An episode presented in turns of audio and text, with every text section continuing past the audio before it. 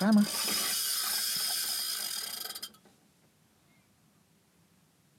De R. Risico. Ja. Op eigen risico. R- rat race. Ik vind risico al prima hoor, Henk. Je, Oké. je gaat weer nieuwe woorden. Nee, nee, oké, risico. Hoeveel risico's neem jij? Een Vier, à vijf. Ik denk dat, dat we, de moderne mens natuurlijk best wel weinig risico neemt Zeker, vergeleken met ja. die, die van vroeger. Ja. Nou, we, hebben- we hebben ze natuurlijk nog wel. Hè. De- zo, je hebt ook eh, bijvoorbeeld ADHD'ers zijn ook iemand... ehm, dat zijn mensen met heel weinig impulsrem. Ja, of ADHD ook. Of bedoel ja. je die, dat ook? ja, ja, dat soort types. Ja, ja, du- dus er zijn er zat of zo. Dat is natuurlijk ook heel raar waarom je uitgerekend op, je achttiende verjaardag, vanaf je achttiende verjaardag mag je motorrijlessen nemen, mag je motorrijbewijs halen. Dus je ook denken dat is de allerslechtste leeftijd ooit om een motorrijbewijs te gaan halen. Je kan beter kinderen van 14 of 15 motor laten rijden, of pas weer als je 27 bent of 28. Maar mensen van, jongens van 18, dat zijn testosteronbommen. Ja. En die zet je dan op zo'n Kawasaki. eh, Ja, hoe- 1000 cc. En die, die, kunnen, die kunnen risico's niet inschatten. Die kunnen niet, niet inschatten hoe, hoe kwetsbaar het eh, leven is van, van anderen of van jezelf. Het is de stomste leeftijd. Maar dat geldt ook voor scooters op je zestiende en zo. Dat is Ja. ook waanzin eigenlijk. Bizar. Ga gewoon fietsen. Ik las zo'n theorie. Nou, geen theorie. Ik las gewoon. eh, ik, ik ben de laatste tijd veel aan het lezen over, over tribale samenlevingen en hoe dat vroeger ging en nu. En wat je dan dus had bij jonge mannen in, in heel veel eh, gemeenschappen, bij heel veel volkeren, is die. Dan had je zo'n ehm, een walkabout, hè, of dus een, een eh, rite of passage, een Mhm. overgangsrite. Een ritueel. Ja, en, en sommige volkeren waren die zelfs, konden die zo heftig zijn dat die soms dodelijk waren. Ja. Een bepaalde stam van de Ab- Aboriginals in Australië kon dat er zo heftig aan toe gaan dat je dus gewoon iemand verloor daaraan. Maar dat was ook zo rond die, die leeftijdscategorie. Een man En worden, van jongen dus- naar man, Ja, ja. en dat werd dan, ei- maar dat was natuurlijk niet alleen dat de maatschappij dat van die jongens verwachtte en ze dat dus aandeed. Dat verlangen kon, het, kan natuurlijk ook opkomen op die leeftijd. En dat Mm. werd dan eigenlijk door die rituelen ook tussen aanhalingstekens, in goede banen geleid. Ja. Dus dan werd er vorm gegeven aan de drang tot risico nemen. Ja. En dan, dan, dan benut je het als het ware. Ja. En de, de theorie in dat boek is dus dat je dus nu op die leeftijd is die impuls er nog. Maar we hebben niks meer om dat in eh, ook daaraan vorm te geven. Nee. En dat te erkennen en zeggen: hé, hey, je, je gaat nu deze hormonen ontwikkelen en deze aandrang. En doe daar vooral dit mee. Of, Ja, of dat. nu moet je een week lang in de gewoon- bos alleen Ja, met nu gaan ze gewoon dieren. naar buiten. Ja, en en dan gaan, ze dus, dan gaan ze daar die risico's opzoeken. Dus Ja. dan je je scooter opvoeren. Dan ga je... eh, Met lachgas in de auto zitten. ja, ja, dus dat zijn eigenlijk een soort van ongereguleerde rite Ja. of passage. Gek hè, stom hè, want we weten toch gewoon hoe het in elkaar zit. Ja, Dat maar we je- zijn, we zijn heel ver afgedwaald van, Ja. van, van hoe we een miljoen jaar leefden. Ja, en ik denk dat het ook erg te maken heeft dat, dat het, het, het, het systeem waarin wij fungeren, dat dat ook in wezen ja, haast amoreel is, zou ik zeggen. En, Zeker. en dat, dat er veel meer gekeken wordt naar wat. eh, waar, waar, je winst, waar, waar winst geboekt kan worden, waar geld verdiend kan worden. Dat is natuurlijk super erg. Absoluut. Dat is ook, dat is ook het hele idee eh, de, van zeg maar, de, de, de, de oudere, oudere mensen die. eh, eh, die zijn merkvast. Die hebben al bepaald welk merk boter ze Ja. lekker vinden. Jonge mensen die zijn nog zoekende, ook op die leeftijd. Mhm. En daarom zijn, worden ook al die reclames en zo, daar, daar, die worden, gebombardeerd met allemaal dingen van, van hoe je eruit moet zien, wat je moet kopen, wat je aan moet trekken, wat Ja. je moet eten, wat je moet drinken Ja. wat tof is. Wat, wat, en dat, dat andere, dat je juist, juist volwassen wordt en juist zelf iemand wordt die, die ehm, keuzes maakt en die verantwoordelijk is voor, over zijn eigen leven. Dat is, dat is helemaal niet gunstig Ja, voor, man. het, voor het systeem. Het is wat je zegt, amoreel ook. Dat is, ik ga dat ook steeds meer zien. Ook, ook bijvoorbeeld het feit dat schreef die, die gast in datzelfde boek, Tribe heet dat trouwens, voor, zou iemand het willen lezen, van Sebastian Junger. Dat eh, als die tribale mensen van toen zouden kijken naar hoe wij nu dingen doen, bijvoorbeeld zoiets als baby's in een aparte kamer leggen. Mm. Dat zou, dat zou kindermishandeling zijn Ja. voor die oude tribes. Ja. Je nam je kind overal mee naartoe. Die kon slapen wanneer die wilde. Altijd bij je. Die droeg je met je mee. Ja. En wij leggen die gewoon in een soort van donker. En nu is het tijd om alleen Ja. dit te leren. En die aanhankelijkheid bijvoorbeeld met betrekking tot eh, knuffeldieren en zo... is eigenlijk super zielig. Dat is dus gewoon een soort van hier in de plaats van Ja. De, Laten de huilen. warmte van je, van je ouders. Laten huilen. En zodat dat kind op een gegeven moment snapt dat huilen, ge- het tonen van je emotie Ja. geen zin heeft. Ook- en dan ook- word ja. je introvert. En dan Ja. doe je het allemaal En- binnen. maar, maar toch heb ik ook zo mijn jongens opgevoed. Dat, dat is hoe wij hier wel, hoe onze cultuur is. Van nou ja, eh, niet te lang borstvoeden, dan gewoon op in, ah, zelf leren slapen. En dat is, dat is dan goed ouderschap. Terwijl, en ik zeg helemaal niet dat het per se slecht ouderschap is. Maar als je dat ineens gaat bekijken door de bril van zo'n tribal society van vroeger, is dat inderdaad Hmm.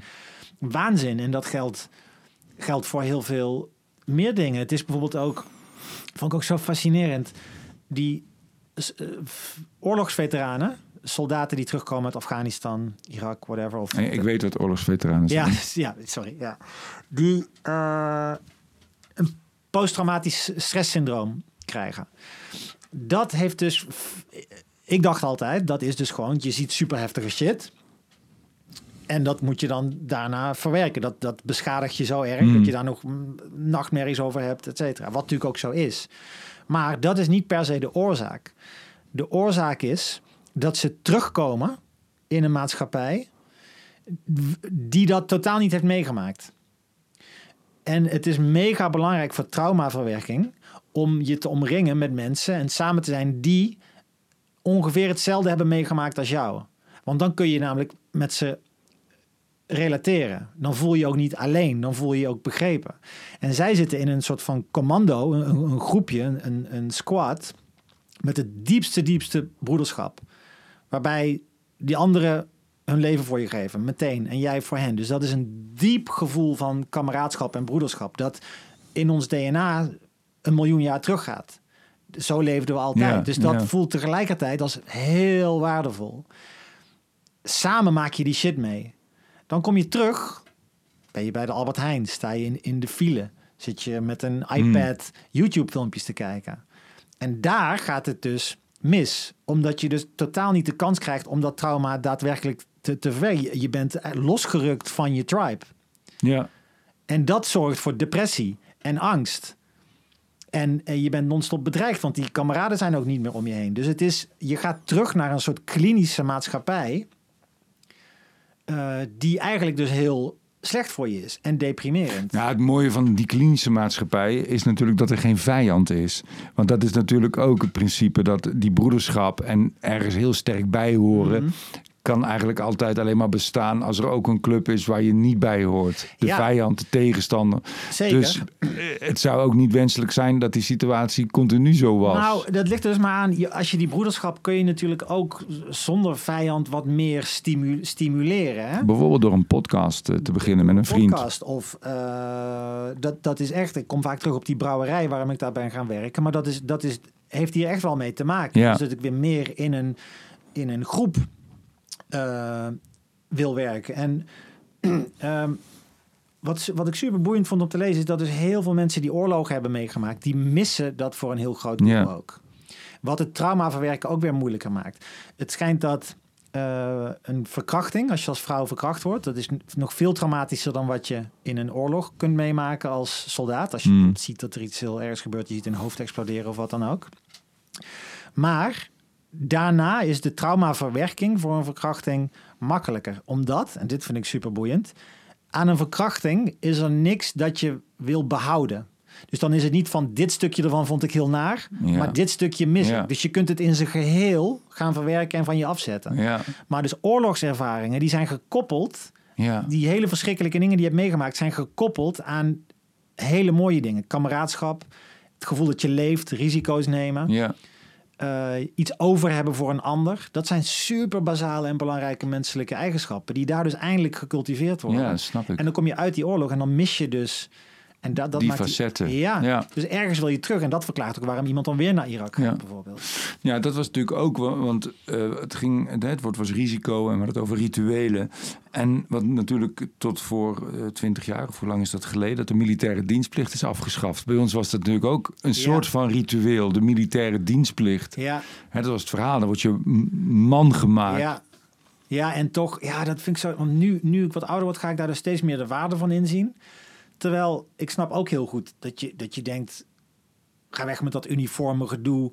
Waarom zou ik dat doen? Weet je, zoals jij hebt natuurlijk actief. Ik heb eventjes in dienst eh, actief, gezeten. Ja, ik vond- je er actief aan ontrok. En dat Ja. snap ik ook, want je bent natuurlijk super in- individualistisch. Hmm. Iemand die niet in zo'n plaatje past. En mijn vader ook, die heeft zich S5 laten verklaren. ja. Eh, door een soort van toneelstukje waarin hij deed alsof hij niet helemaal spoorde.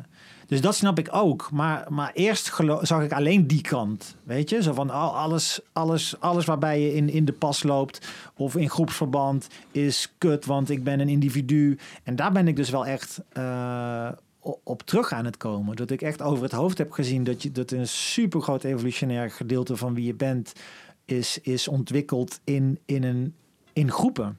Ik las... En in dingen voor elkaar over hebben. Ja, ik, ik, ik, las in de krant, eh, eh, ik weet niet wat zijn beroep was, maar een interessante kerel. En die vertelde dat nationalisme, hè, dat is ook het gevoel dat, je bij een groep hoort, een hele Ja. grote groep. Dat dat ook dat dat noodzakelijk is.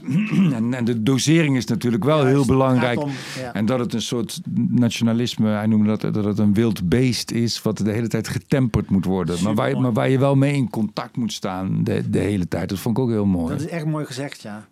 Niet per definitie slecht. Als het chauvinisme wordt, wordt het weer lelijk. Als het...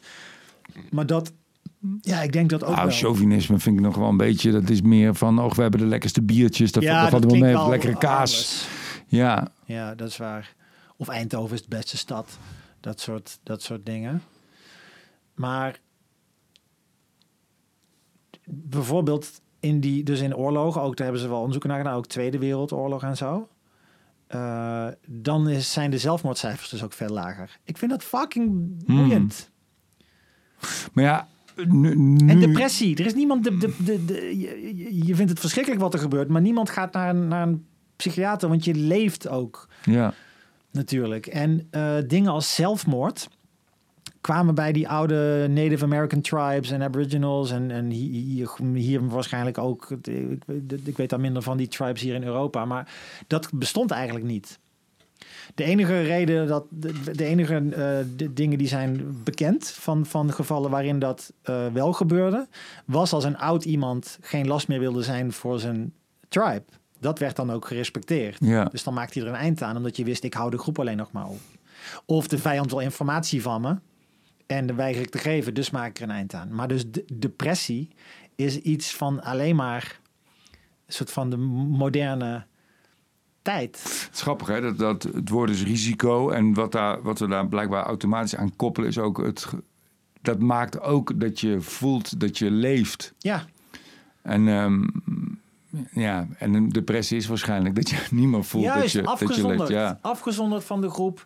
Niks echt ho hoeven doen voor een ander. Maar ja, hoe moeten we dat, hoe moeten we dat redden. godverdomme bedenken, man? In een wereld waarin we het zo goed hebben en je binnen 10 minuten een, een reep chocola eh, naar je toe Ja, gefietst kan en, en met krijgen. die apparaten gewoon. Dat, dat ik, pff, je hoeft ook niet meer naar buiten, buiten te spelen en zo. Dat, ik maak me daar ja, wel zorgen om. Ik weet niet hoe je dat kantelt. Ik probeer nu wel een discipline te ontwikkelen. Dat ik nu ook, ik ben nu weer op tour en ik neem nu, ja, gisteren wel, omdat ik het dan voetbal wil bijhouden, maar ik neem een iPad ook niet meer mee. Hmm. Dan heb ik gewoon een boekje of een krant en, en gewoon that's it. En, Ja, en En voel je dan ook dat je die de- voel je dan ook zo die behoefte om even die iPad te pakken en dat je dan zo oh ik heb hem niet bij me oh ik heb hem niet bij me dat dat helemaal in je brein nou, het, zit om hem- het valt wel mee. Ja, maar als ik hem bij me zou hebben, zou ik er wel mee meteen. Ja, ik heb maar dat niet dus wel echt als ik dan een wandeling ga maken en ik neem mijn telefoon niet mee dan merk ik gewoon alsof je je, je brein kleine kleine eh, trekjes aan je geeft van pak hem even pak hem even en dan oh ik heb hem niet bij me pak hem even oh ik heb hem niet bij me dus dat is zo ge- ge- Ja, geconditioneerd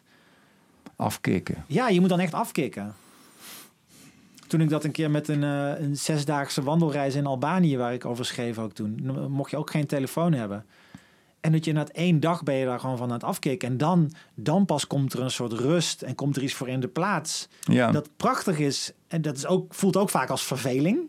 ja hè? maar dat, dat, je elke, elk moment van verveling moet, moet, moet Maar dat wil ik eigenlijk zeggen, want risico, ja, dat, dat kun je meteen op leven en dood bedenken. Maar bijvoorbeeld door je telefoon of door je iPad niet mee te nemen, loop je ook het risico dat je je gaat vervelen. Ja, Dat is ook een risico. Of als je niet allemaal voorraad aan snoep meeneemt, dat, dat je honger krijgt of zin Ja. hebt in iets en je hebt Ja. het niet bij je. Maar dat is helemaal, dat is helemaal niet zo erg. nee, sterker nog, je kan je dan dus juist meer levend gaan voelen. In theorie, in theorie weten we het godverdomme wel goed. hè, Dat is het echt. We leven, we leven echt haaks op, op intuïtie en, en theorie. En, en eh, ja, ik denk dat die apparaten en internet daar gewoon echt voor een heel groot deel... We zijn daar gewoon niet sterk genoeg voor.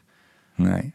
Dus we hangen er gewoon ons in. brein niet, nee. We zijn zo prikkelbehoeftig. Dat Ja. is zo lekker als er steeds iets is. Ja, Ook al zijn dat armzalige, caloriearme, precies. dikmakende... Op het moment zelf denk je van, nou, even dit checken. Oh, even dat checken. Oh, ik ga binnenkort wel wandelen. Oh, ik ga wel dit doen. Ik leg hem straks wel weg. Maar we zijn kansloos.